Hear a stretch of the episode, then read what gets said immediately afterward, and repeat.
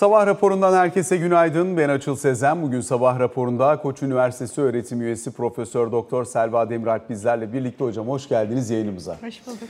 Şimdi genel anlamıyla önce bir dünyayı derleyip toparlayıp ondan sonra biraz Türkiye bacağını konuşmak lazım. Çünkü özellikle Amerika Birleşik Devletleri'nde geçen cuma günü gelen tarım dışı istihdam verisi beklentilerin altında kalmıştı. Dün de enflasyon rakamına baktığımızda beklentilerden biraz daha hızlı bir gerileme gerçekleştiğini anlıyoruz. Baz etkisi de Amerikan enflasyonu üzerinde etkili ama sonuç itibariyle faiz artırımlarının yansımasını belli ölçüde gösteren bir veriyle karşı karşıyayız. %3'e kadar geldi 9'lardan Amerikan enflasyonu. Dolayısıyla aslında bu bize böyle çok da sert bir resesyona girmeden bu iş çözümlenebilir mi? Fiyat istikrarı bir noktada sağlanabilir mi? sorusunu bir kez daha sorduruyor. Piyasa Fed'in agresif söylemleri sonrasında yıl sonuna kadar iki faiz artırımı daha şeklinde bir parça bocalamaya başlamış. Faiz getiri eğrisi çok ciddi bir şekilde sertleşmiş. Kısa tarafı özellikle 5'lerin üzerine 5-12'lere kadar atmıştı. Özellikle tarım dışı istihdamla başlayan, dün de devam eden bu aşağı yönlü harekette ben e, şu an itibariyle 4.70'lere kadar Amerikan 2 yıllıklarının geri geldiğini gözlemliyorum. Getiri eğrisi biraz daha normalleşiyor. 10 yıllığa baktığımda da 3.85'ler civarında bir fiyatlama var. Dolayısıyla hala ters, hala bir resesyon beklentisini gösterecek kadar ters denilebilir. Ama en azından piyasanın tadını kaçıracak, risk iştahını çok bozacak bir agresyon, Fed'in bir politika hatası yapabileceğine dair soru işareti uyandıran bir tablodan daha normalize bir tabloyla karşı karşıya gelmiş gibi görünüyoruz. Doların gücü biraz aşağı geliyor. 100.5'lara kadar geldi dolar endeksi. Sterlinde, Euro'da uzun süredir görmediğimiz dolara karşı kuvvetlenmeler. Bugün Asya para birimlerinde benzer şekilde gelişen ülke paralarının yine dolara karşı değerinde önemli ölçüde değer kazanımları söz konusu olduğunu izliyoruz. Dolayısıyla piyasa şimdilik biz artık faizde zirveyi gördük. Dolayısıyla bundan sonra daha öngörülebilir bir yerde olabiliriz'i fiyatlamaya başladı ama ne söylüyor size hem veri hem bundan sonrasına dair perspektif? Piyasalar bence fazla iyimser. Fed'in daha fazla faiz artışına gitmeyeceği konusunda. Orada geri adım atacaklarını pek sanmıyorum. Çok net bir şekilde daha bitmedi, yolumuz var diyorlar. Orada da e, henüz çekirdek enflasyonun yapışkanlığı ve e, yani birazcık geçici olarak görüyorlar şu andaki %3'lü seviyeleri ve bu hızlı bir inişi. Ve düşünecek olursak e, tamam enflasyon şu anda 3'e geldi ama hedef hala 2'de. Daha gidecek yol var. E, ve e, iki faiz artışı daha FED e, yapabilirim diyor e, ve e, bu senenin sonuna kadar en başından beri zaten 2023'ün sonuna kadar bizden bir faiz indirimi beklemeyin diyorlardı. Piyasalar pek buna inanmak istemiyordu. Orada bir FED ve piyasalar arasında bir oyun gördük aslında. FED kendi söyleminden geri adım atmadı. Muhtemelen de o yönde devam edecek diye düşünüyorum. Yani FED gerek bölgesel FED başkanlarından gerekse Powell'dan gelen sinyaller daha yolumuz var şeklinde. Yani bu işler kolay değil. İşte politika faizi 5-5-25 bandında. Enflasyon 3'te diyelim. E, FED işte 2 faiz artışı daha yapsa yaklaşık neredeyse enflasyon kadar bir reel faiz yaratacaklar ki o enflasyonu ikiye düşürebilsin. Yani bir puanlık bir enflasyondan bahsediyoruz aslında yaklaştılar hedefe ama kolay değil o beklentileri e, aşağıya çekebilmek. Bir kere bir enflasyon yükseldikten sonra yapışkanlık etkisini bertaraf edebilmek kolay değil. E, ne kadar uğraştıklarını görüyoruz. Oradan biraz sonra esas Türkiye'ye döndüğümüz zaman çıkacak mesajlar var. Çünkü genel çerçeve aynı çerçeve. Para politikasının kuralları aynı. Ve yapışmış bir enflasyonu aşağıya çekebilmek o kadar kolay olmuyor. Tamam 3'e geldi duralım dedikleri anda tekrar yükseleceğinden korkuyor muhtemelen. Zaten sonuçta evet hani manşet enflasyon 3'e geldi bu insanların fiyatlama davranışı üzerindeki etkiyi belirleyecek unsurlardan bir tanesi olabilir ama Fed'in göstergesi iki hedeflediği gösterge çekirdek hane halka harcamaları deflatörü. Oralar hala 4.5'lar 4.5'ların üzerinde kalmaya da devam ediyor. Fed'i daha agresif olmaya iten taraf biraz daha o cephe. Hani arızi bazı fiyatlama koşullarında değişiklikler oldu. Yani enflasyon 9'a doğru giderken bir zaten salgın sonrasında çıkış, çok ciddi parasal genişleme etkisi bunlar vardı ama arızi dediğimiz şoklar fiyat şokları. Yani nerede? Enerji fiyatlarında mesela e, gaz fiyatlarında, petrol fiyatlarında yaşanan çok sert yükselişler bunlar biraz normalleştiği için de enflasyon buralara geldi. Ama hane halkının gerçekten para harcadığı, hizmet enflasyonunun katılığını koruduğu birçok unsur da var işin içerisinde. Mesela oteller, restoranlar dediğiniz zaman oralardaki fiyat artışları, hizmet sektörünün kendi içerisindeki akışkanlığı hala problemli görünmeye devam ediyor Amerika için. Evet bir de şunu da belki altını çizmek lazım. Bazen sırf arzdan kaynaklanan bir enflasyon aslında ilk tetikleyici olsa bile o biraz uzun süre kalıp beklentileri yapıştıktan sonra ondan sonra talep enflasyonuna dönüşebiliyor. Onun için altta yatan sebep pandemiydi, biz bir şey yapmayalım diye FED uzun süre düşündü. Ama sonra bunun bir anda bir talep enflasyonuna dönüştüğünü gördük. Onun için aslında Para politikası açısından çok ilginç şeyler öğrendik pandemi döneminde ve e, FED de bunu kabul etti. İlk başta aslında ilk geçen senenin e, Mart'ında faiz artışlarına başlarken henüz bir talep enflasyonu da demiyorlardı. Sadece baktık biz bu arz enflasyonu beklentileri etkilemeye başladı ama biz beklentileri aşağıya çekebiliriz. Onun için topa giriyoruz dediler. Bir iki ay sonra talep de enflasyonu da varmış demeye başladılar. Şu anda onu tekrar aşağıya çekmeye uğraşıyorlar. Bir de iki genişleme e, süreci arasında fark oldu. Yani 2008-2009 bir akut krizdi. O akut krizi çözebilmek için olağanüstü önlemler ve denenmemiş sularda denenmemiş politikalar uygulandı. Bunun çıkışı daha tam olarak gerçekleşemeden, bilanço büyüklükleri istedikleri seviyelere doğru tam olarak gelemeden, yarın bir gün ihtiyacımız olursa faiz artırımı yapalım ki orada indirim alanımız olsun diye düşünülerek artırılan bir faiz varken salgın geldi, her şey tam tersine döndü. Dolayısıyla şimdiki genişleme ve buradan çıkış süreci biraz daha farklı olacak gibi görünüyor. Yani hem bilanço daralması anlamında biraz daha farklı bir şey beklemek lazım. Oradan sıkılaşmayı hissediyoruz çünkü biz bu tahvil piyasası üzerinde. Hem de aynı zamanda hakikaten faiz artırımları da çok agresif olabildi bu sefer.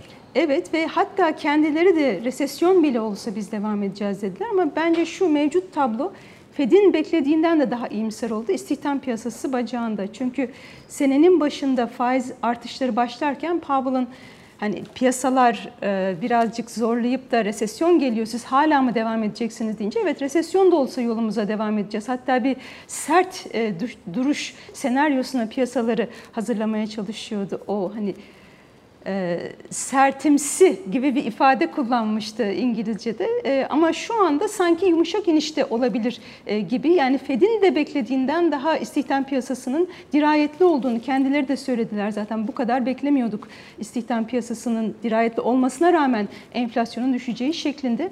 Ama zaten bir kere gözü aldıktan sonra e, gerekirse resesyon da olsa ki hafif bir resesyon olur muhtemelen. iki faiz artışı gelecek görünüyor. Burada şöyle ilginç şeyler de oldu. Yani Fed mesela istihdam piyasası üzerinde ilk defa yanılmıyor. Mesela daha önce hatırlarsanız e, işte işsizlik oranı işte %8,5-9'lara kadar gittikten sonra aşağı indiğinde hani %6,5'lara daha sonrasında 5,5'lara doğru Chicago Fed Başkanı Charles Evans'ın koyduğu bir Evans kuralı vardı mesela. Hani buralarda sıkılaşmaya döneriz falan diye. Yani 3,5'lara geldi. Ve 3,5'lara gelmiş bir işsizlik oranına rağmen Amerikan ekonomisi hala her ay 200 bin civarında tarım dışı istihdam üretmeye devam ediyor. Saatlik ücretler, saatlik kazançlar da buradan beslenmeye devam ediyor. Dolayısıyla oradaki yapı artık böyle kabul edilmeli mi? Bu yapı başka bir yere evrilmiş olabilir mi? Belki biraz onu da tartışabiliriz. Olabilir tabii. Yani merkez bankaları da sonuçta yaşarken gerçek veri e, şu anda e, gelirken bir yandan önlerini görmeye çalışıyorlar ve hata da yapabiliyorlar sizin de dediğiniz gibi ama burada önemli olan bence hatayı gördükten sonra onu düzeltecek adımlar atabilmek ve dürüst bir şekilde hata yaptık da diyebilmek. Kolay değil tabii hatayı kabul edebilmek. E, Fed'in biraz biraz yaptığını görüyoruz, hata yaptığını da itiraf ettiğini. Önemli olan o zaten. Hani kimse hata yaptın diye tabii ki eleştirirler de Hatada ısrar edilirse ya da üstünü kapatıp inkar edilirse esas sorun o zaman çıkıyor. Peki mesela Amerika Birleşik Devletleri'nin yapabildiğini örneğin İngiltere neden yapamıyor? İngiltere ekonomisi de benzer önlemler aldı, benzer genişlemeye gitti, benzer faiz hareketlerinde ve hamlelerinde bulundu. Artırımları da yine agresif yaptı İngiltere Merkez Bankası da. Fakat orada işte mesela mortgage faizleri %7'lere gitti. Amerika'da da gitti, İngiltere'de de gitti. Orada mesela konut piyasası çökme aşamasında ve artık hani İngiltere ekonomisinde bayağı ciddi bir resesyon tehdidi var. Bayağı ciddi bir dağılma riski var. Politik istikrarsızlık da tabii önemli etkenlerden bir tanesi ama hani aynı reçete oraya olurken buraya neden tam olarak olmuyor? O herhalde doktorun becerisi. Yani aynı reçeteyi veriyorsunuz ama özellikle hasta ile doktor arasında o psikolojik bağ. Yani buradan nereye getireceğim? Beklenti yönetimine getireceğim.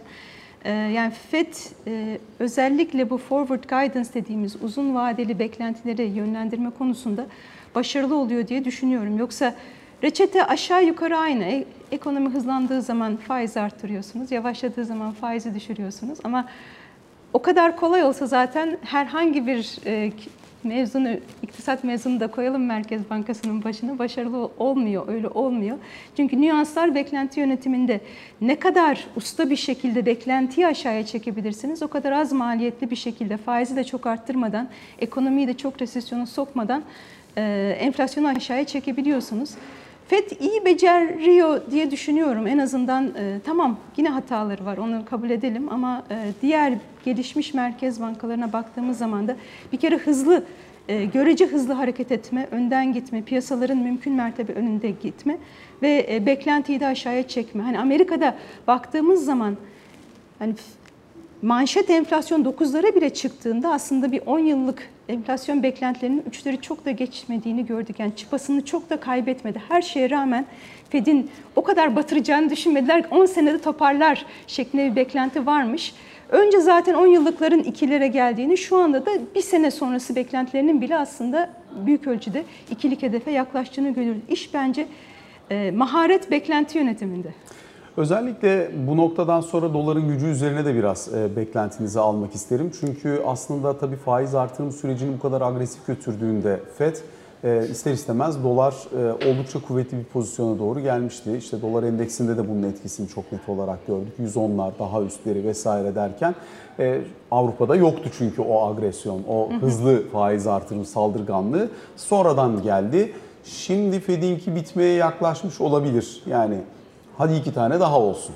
Ama sonuçta gideceği yer hani altılar yediler olmayacak gibi görünüyor.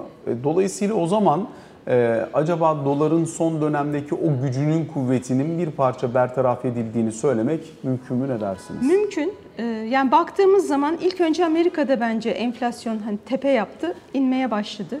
Her ne kadar Avrupa'da e, ve İngiltere'de de o zirve noktalarını görsek de ilk önce duracak olan faiz artışım artış sürecinde FED gibi görünüyor. Ama dediğiniz gibi gerek İngiltere Merkez Bankası'nın gerek Avrupa Merkez Bankası'nın daha gidecek yolları var ki bunu da söylüyorlar. Dolayısıyla FED'in durup e, diğer gelişmiş merkez ülke merkez bankalarının faiz artışlarına devam ettiği bir noktada doların e, gücünün de görece zayıflamasını beklemek e, makul olur diye düşünüyorum. Şimdi arkadaşlar ekrana getirebilirlerse bu Amerika Birleşik Devletleri'ndeki 2 yıllık, 5 yıllık ve 10 yıllık break-even dediğimiz e, enflasyonun başa baş noktasını gösteren, tahminlerini gösteren fiyatlamalar. İkiler civarında. Hı hı. Yani 2 yıllık enflasyon beklentisi buradan bakacak olursak oradaki faiz 2.07'lere kadar gelmiş.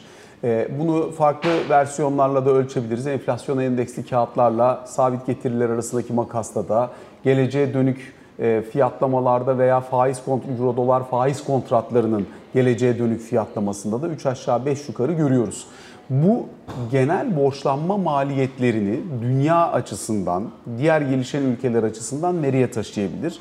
Çünkü Fed'in çok sert faiz artırımı yaptığı dönemde bizim gibi gelişen ülkelerin borçlanma maliyetlerinde de çok ciddi yükseliş oldu. Biz kendi politikamız nedeniyle daha ekstra primlerle borçlandık. CDS'imiz 700 bas puanlara falan gittiği için ama diğer gelişen ülkelerin borçlanma maliyetlerinde de ciddi bir artış olmuştu ve dolar cinsi borçlanmak çok pahalı hale gelmişti. Buralarda bir normalleşme bekliyor musunuz? Bekliyorum. Ee, bu, yolun bundan sonrasında muhtemelen %2'lerde kalacak gibi görünüyor. Ee, zaten IMF'nin de e, büyüme tahminleri geldi malum. Orada da 2024 yılından itibaren global büyümede bir artış beklemelerinin sebebi büyük ölçüde artık Fed ve diğer e, büyük merkez bankalarının ya yolun sonuna geldi ya da gelmekte olduğundan e, kaynaklanan artık bundan sonra gelişmekte olan ülkelerde biraz rahat eder borçlanma maliyetlerinde diye düşünüyorlar. Hazır bu beklentilere bakmışken benim bir de altını çizmek istediğim şu var. Şimdi bu uzun vadeli enflasyon beklentileri ne kadar düz bir çizgi olursa o aslında bir merkez bankasına olan e, kredibiliteyi gösteriyor. Çünkü kısa vadede politika faizi yükselse de azalsa da eğer uzun vadeli faizler ya da enflasyon beklentileri ne kadar e, sabit kalırsa, ne kadar çıpalanırsa o benim merkez bankam bir şekilde enflasyonu hedefe getirir anlamına geliyor. Şimdi 2001'lerde aslında baktığımız zaman bu ne kadar geriye gidiyor şu anda göremiyorum. Ee, yani, 2020'den itibaren tamam. hocam. Daha geri götüreyim ister misiniz? Aslında bunu daha bir mesela 2000'lerden başlatırsak götüreyim ben geriye. Götürebilirsiniz. Yani yazı kaybolabilir ama e, ben geriye doğru taşıyabilirim mümkün Yani orada benim size. aslında söylemek istediğim bu 2008 2008-2009'lara 2009'a kadar getirebildim. Daha Tamam. geri gitmiyor. Ee, yani 2008 krizi öncesinde de yine oldukça sabit biz e, uzun vadeli enflasyon beklentilerini görüyoruz. Sonrasında 2008 krizinden sonra bozuluyor. Orada bir Merkez Bankası kredibilitesinde bozulma oluyor. Niye söylüyorum? Bu benim aslında biraz yaşım da ortaya çıkacak ama doktora yaptığım, doktora tezini yazdım 2000'li yıllar. Diyorduk ki biz işte e, FED faiz arttırır, düşürür. Uzun vadeli enflasyon beklentileri değişmez çünkü çıpalanmıştır. E, bu da işte kredibiliteyi gösterir. Ama sonra ne oldu? 2008 krizi geldi. FED faizleri düşürüyor, beklentiler düşüyor. Sonra FED faiz artırıyor, beklentiler artıyor. Orada aslında bir kredibilitede bozulma oluyor. Yani uzun vadeli beklentiler, enflasyon beklentileri ne kadar oynak olursa o sizin Merkez Bankanızın o kadar kredibilitesini kaybettiğini gösteriyor. Şimdi tekrar son dönemde biz o kredibilitenin kazanılmakta olduğunu görüyoruz. Şimdi biraz biraz artık sabitleşmesi. FED bundan sonrasında faiz artışlarına belki iki tane daha devam edecek ama uzun vadeli beklentiler sabitleşmiş. Bu tekrar bir e, kredibilite kazanımını gösteriyor. Yani bunu söylemek istedim. Yine bu aslında biraz zemin oluşturmak. Biraz sonra Türkiye konuşurken uzun vadeli beklentilerden bahsedeceğiz. O beklentileri ne kadar siz e, sabit tutabilirseniz hedefe yakın o o kadar kredibiliteniz olduğunu gösteriyor aslında. Peki o zaman şimdi kısa bir araya gideyim. Dönüşte global tarafı bu kadar değerlendirdikten sonra acaba Türkiye'de tablo enflasyon büyüme çerçevesi içerisinde nereye oturuyor onu konuşalım.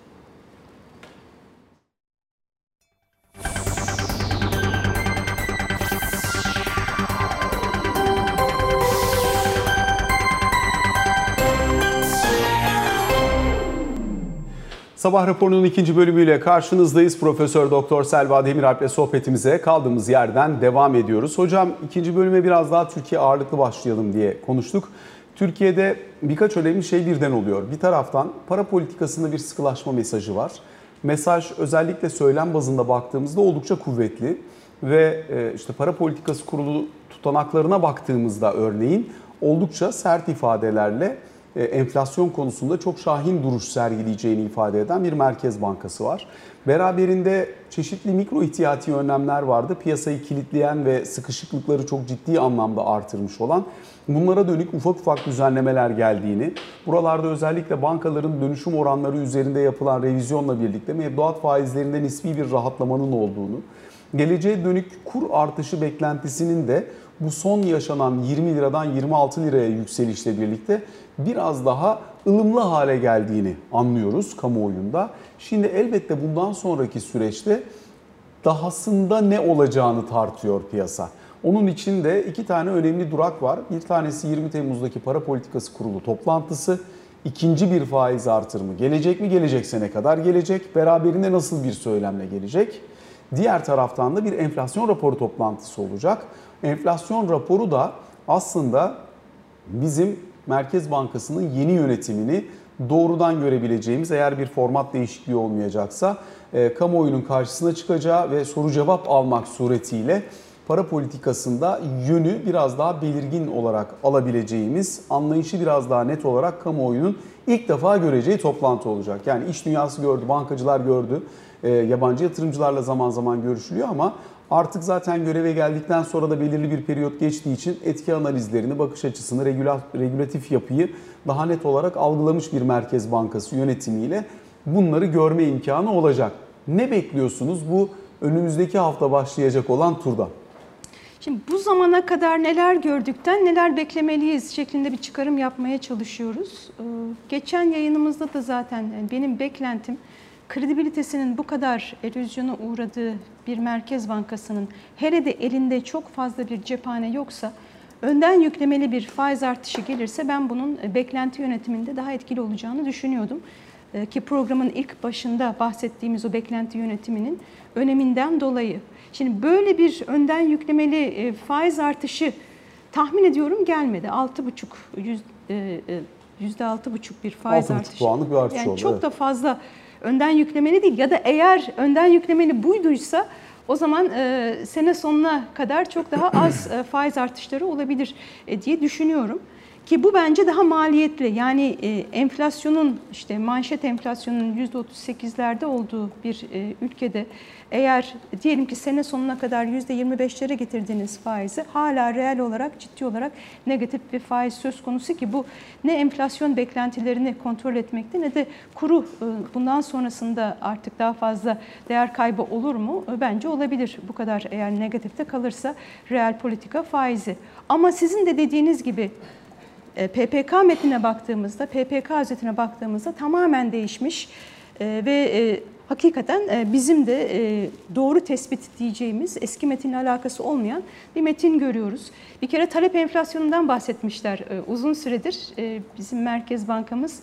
E, talep enflasyonundan bahsetmediği gibi enflasyon raporunda da çıktı fazlası olan o çıktı gra- açığı grafiklerini de kaldırmıştı. Çünkü biz şuradan eleştiriyorduk. O grafikte uzun süredir bir e, pozitif çıktı e, açığı vardı. E, o da demektir ki bir talep enflasyonu var. O da demektir ki o talep enflasyonunu Merkez Bankası'nın faiz indirimleri yaratmış. E, Oradan da diyorduk ki o zaman siz nasıl devam ediyorsunuz faiz indirimlerine? Cevap olarak o çıktı açığı kaldırılmıştı. Şimdi en azından ilk aşamada PPK e, özetini talepten kaynaklı bir enflasyon olduğunu Merkez Bankası'nın kabul ettiğini görüyoruz ki e, zaten ondan dolayı da faiz artışlarını e, bir zemin hazırlamışlar. İlk aşamada ben enflasyon raporuna o çıktı açığı grafiklerinin tekrar girmesini beklerim. Fakat e, tamam e, enflasyon var e, ve %5'lik hedeften de uzağız diyor Merkez Bankası. Gerekirse faiz artışlarına devam edeceğiz diyor. Tamam da e, o bu kadar negatifte kalan bir reel faizle o e, sizin de kabul ettiğiniz enflasyon nasıl düşecek? Doğru teşhis var da reçete konusunda ne kadar eli e, serbest o doktorun orada soru işaretleri var. Çünkü Cumhurbaşkanımızın fazla faiz artışına da izin vermeyeceğine dair hepimizin kafasında soru işaretleri var malum. Şimdi yapının devam etmeyebileceğini, bunun makro ihtiyati önlemlerin, mikro ihtiyati önlemlerin aslında e, ülkedeki makro istikrarı tehdit ettiğini, eder boyuta geldiğini artık biz söylemiyoruz, tutanak söylüyor. Dolayısıyla bunun ve uygulanan politikada gelinen noktanın Türkiye'yi enflasyon hedefinden çok uzaklaştırdığı bilgisi de var yine tutanakların içerisinde. O nedenle şimdi bundan sonrası için gereğinin yapılması, o anlayış değişikliğine piyasa oldukça sağlam bir prim veriyor gördüğümüz kadarıyla çünkü şu ana kadar. Yani bir anomali yok. Ee, efektif çıkışı vardı seçim öncesinde yoğun bir korkuyla birlikte.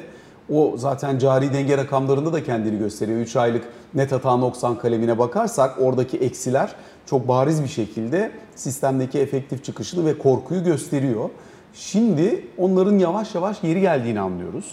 İnsanların güveni, anlayış değişikliğine olan verdikleri krediyi net olarak görebiliyoruz. Bundan sonrası herhalde oradaki yapıyı e, bir miktar daha e, insanları ikna edici şekilde sözleri yerine getirerek etki analizleri deniliyor. Bunları da anlamak lazım. Çünkü hakikaten bir yerine dokunduğunuzda her yeri bozabiliyor. Yani analojiyle anlatmak gerekirse bunu mesela bel fıtığı ameliyatını eskiden hemen yapıyorlardı. Şimdi dokununca her tarafı bozuyor diye yapmak istemiyor hekimler çok fazla. Çünkü her şey birbirine dokunuyor.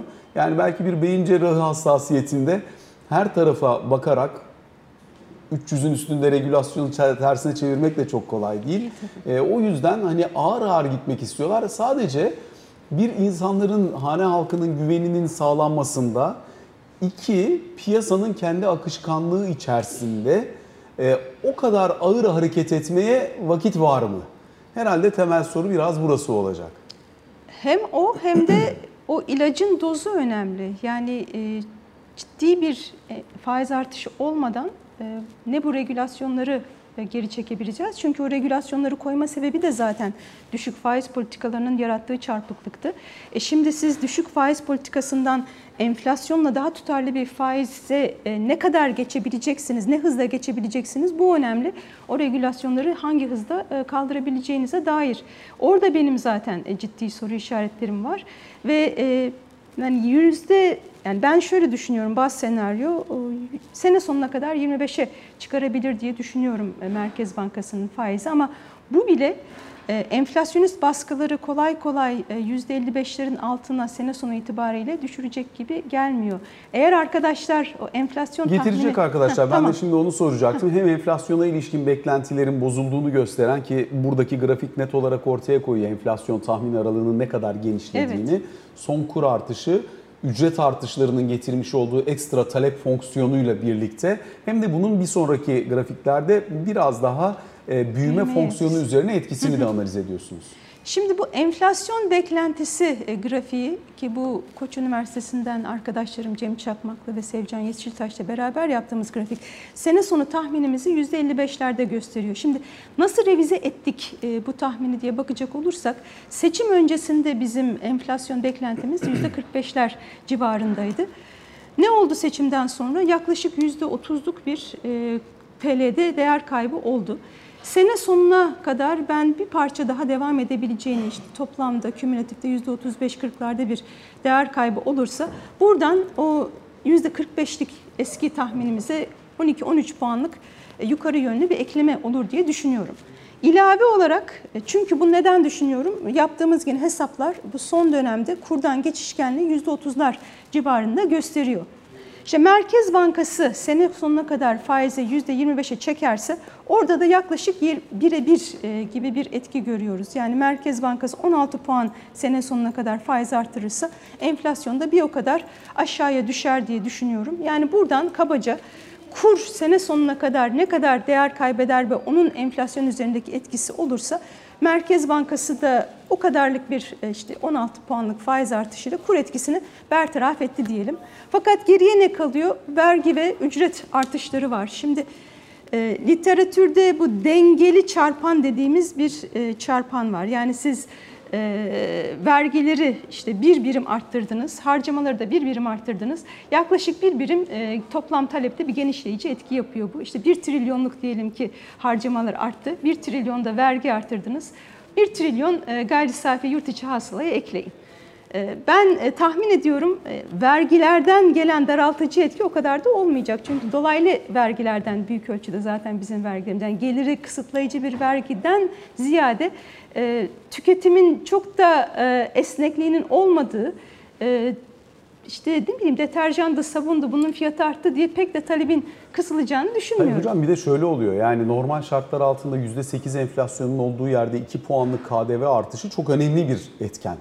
Elbette bütün mal ve hizmetlerin fiyatlarını yukarı çekiyor. Fakat biz zaten şu an itibariyle aylık 3 ile 4 puan arası enflasyon üreten bir ülke olduğumuz için tek seferlik bir vergi artışı kaynaklı enflasyonist etki görebiliriz. Ama zaten yüksek enflasyon ortamı 50'lere doğru gitme potansiyeli barındıran bir enflasyon bunu kendi içerisinde absorbe ediyor herhalde.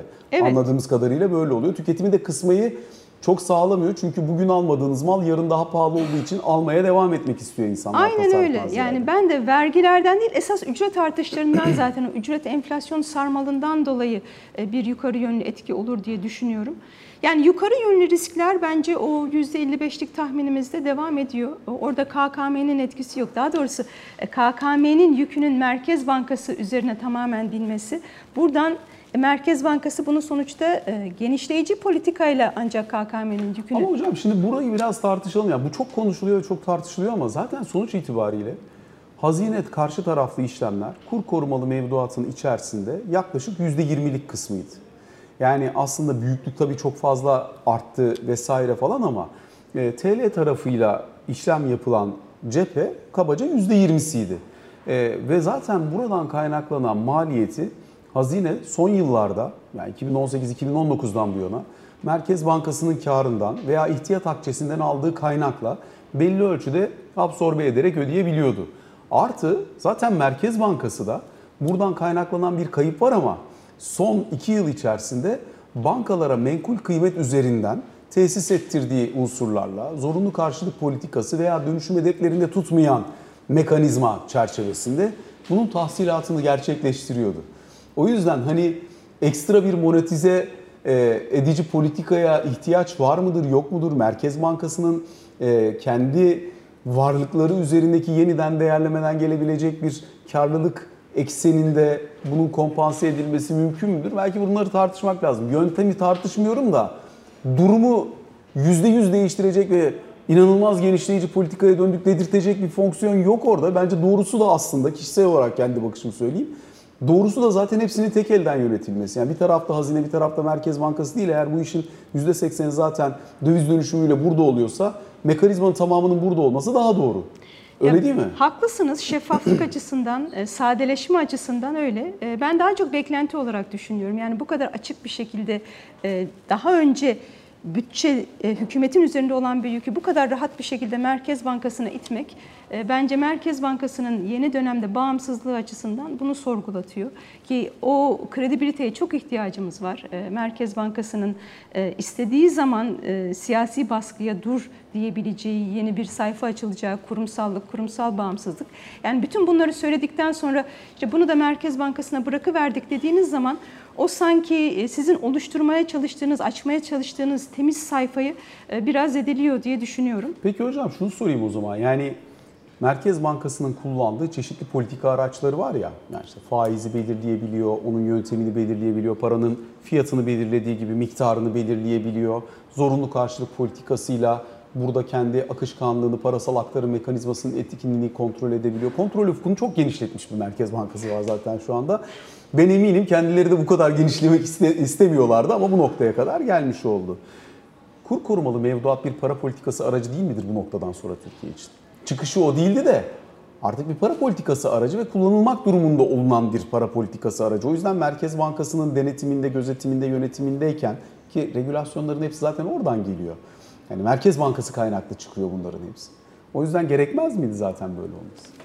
Ya kur korumalı mevduat evet şu anda e, politika faizini artırarak Türk lirasını cazip hale getiremediğimiz için o politika faizi ya da piyasa faizleri enflasyonla cazip bir noktaya gelene kadar mevcutuz, mecburuz kur korumalı mevduatı tutmaya. Ve tamam anlıyorum sizi de. Bunun da o zaman madem öyle Merkez Bankası sorumlu olsun. Ama hani bu işte bütçeyi açığını daha küçük göstermek istiyoruz. Onun için hadi istemediğimiz kısımları Merkez Bankası'na verelim şeklinde e, bir e, adım e, çok da ne bileyim kulağa hoş gelmediği için hani ben bunu e, eleştirdim. E, Keşke hani baştan e, öyle olsaydı tamam baştan bütün sorumluluğu Merkez Bankası'na veriyoruz deseler biraz daha anlayabileceğim ama yani bu yolda giderken e, birdenbire bütçe değiştiği zaman yabancı yatırımcı açısından da hani sizin bütçe açığınız neydi? Tamam bu kadardı. Şimdi şu kadarını merkez tam olarak da bilmiyoruz hani o bütçeden ne kadar Merkez Bankası'na yük gidiyor. E, Yani Türkiye'nin e, risk birimi açısından da çok olumlu olmaz diye düşünüyorum. Hani böyle yapıldığı zaman biraz daha sorgulayarak bakmaya başlıyorlar bizim ülkemizle ilgili istatistikleri değerlendirirken. E, O açıdan e, düşünüyorum. Yani hani memleketin şu an bulunduğu makro çerçeveye gelene kadar ki doğrular ve yanlışlar ayrı da bundan sonrası hani yeni bir politika bileşenine geçilecekse o açıdan sorguluyoruz. Yoksa hakikaten bütçede tabii inanılmaz bir açığa doğru gidildi seçim etkisiyle. Şimdi bir seçim daha var. Dolayısıyla buradaki iki şeyi sorarak bitireyim son iki dakika, iki buçuk dakika içerisinde. Bir, bir noktada bu bütçe açığı meselesi e, mali disiplin mesajları da geldiği için nasıl yönetilecektir? Birinci sorun bu. İkincisi de özellikle büyüme profili açısından e, ne kadar zorlayıcı olmasını beklersiniz? Seçime kadar geçecek süreçteki bu tablonun yaklaşık 9 ay var. Tamam. Eğer çok çabucak o endeksi gösterirlerse büyümeyi o Hemen endeks getirsin üzerinden anlatayım. Şimdi burada e, bu yine aynı ekiple yaptığımız e, finansal durum ve ekonomik durum endekslerini gösteriyoruz. Mavi çizgi finansal durum endeksi. Yani e, burada ne görüyoruz? 2021'de yeni ekonomi modeline geçip faiz indirimleri başladıktan itibaren hani normalde bir ezber nedir? Faiz indirimleri olduğu zaman finansal durumlarda gevşer, ekonomi canlanır ve bu şekilde de büyümeye destek olur. Biz bunun tam tersini görüyoruz o mavi çizginin eğimine baktığımız zaman. Ee, bu da şunu söylüyor yani merkez bankalarının her zaman attığı taş yerine gitmiyor. Siz faiz indirimleri yaparken bir yandan enflasyon beklentilerini yükseltiyorsanız, bir yandan Merkez Bankası'nın rezervlerinden satmak durumunda kalıyorsanız aslında bir sıkılaşma yaratıyorsunuz. Hani benim uzun süredir söylediğim daraltıcı genişleme aslında o Ee, ve yani faiz indirimleri aslında geçen sene gördüğümüz 5.6'lık büyümeye e, fayda değil bence daha fazla zarar verdi. Yani faiz indirimleri sayesinde değil faiz indirimlerine rağmen ben Türkiye'nin o büyümeyi gerçekleştirdiğini düşünüyorum. Ee, ne oldu? İlk başta piyasa faizleri düştü. Sonra regülasyonlar geldi. Piyasa faizleri sabit tutuldu. Bu sefer bankalar kredileri sıkılaştırmaya başladılar. Ee, ve o mavi çizgiyle turuncu çizgi arasındaki ilişki de aslında mavi çizgi turuncunun yani reel e, sektöre bir e, öncü gösterge oluyor. Mesela o finansal durum geçen senenin 3. çeyreğinde iyice dibe vurduğunda biz e, turuncu çizgide bir çeyreklik bir daralma görmüştük. Şu anda biz yine aslında seçim sonrası dönemde e, finansal durumun sıkılaştığını görüyoruz. Bu bir taraftan seçim sonrası belirsizlik, bir taraftan Merkez Bankası'nın e, faiz artışlarının çok yeterli olmadığını düşünüyoruz. Yani %25'lere getirse bile Merkez Bankası faizi bu e, reel olarak negatifte kalacağı için ve CDS de hala yüksek kaldığı için biz bunun büyümeyi olumsuz etkilediğini hatta bu senenin 3. çeyreğinde bir yavaşlama riski e, yarattığını düşünüyoruz. O da son grafikti. Yani şu anda biz e, resesyon olasılıklarının %40'lara grafiği, e, çıktığını düşünüyoruz. Dün gelen e, sanayi üretimiyle belki %30'lara düşebilir bu veri ama genel gidişat şu anda aslında ironik bir şekilde Merkez Bankası yeterli sıkılaşmayı yaratmadığı zaman daha fazla ekonomik e, risk ve finansal sıkılaşma yarattığı için ekonomideki yavaşlama riskinin arttığını gösteriyor. En azından bu senenin 3. çeyreğinde. Selva Hocam çok çok teşekkür ediyoruz. teşekkür ederim. Yayınımıza katıldığınız, sorularımızı yanıtladığınız için sabah raporuna böylelikle bugün için son noktayı koyuyoruz. Hoşçakalın.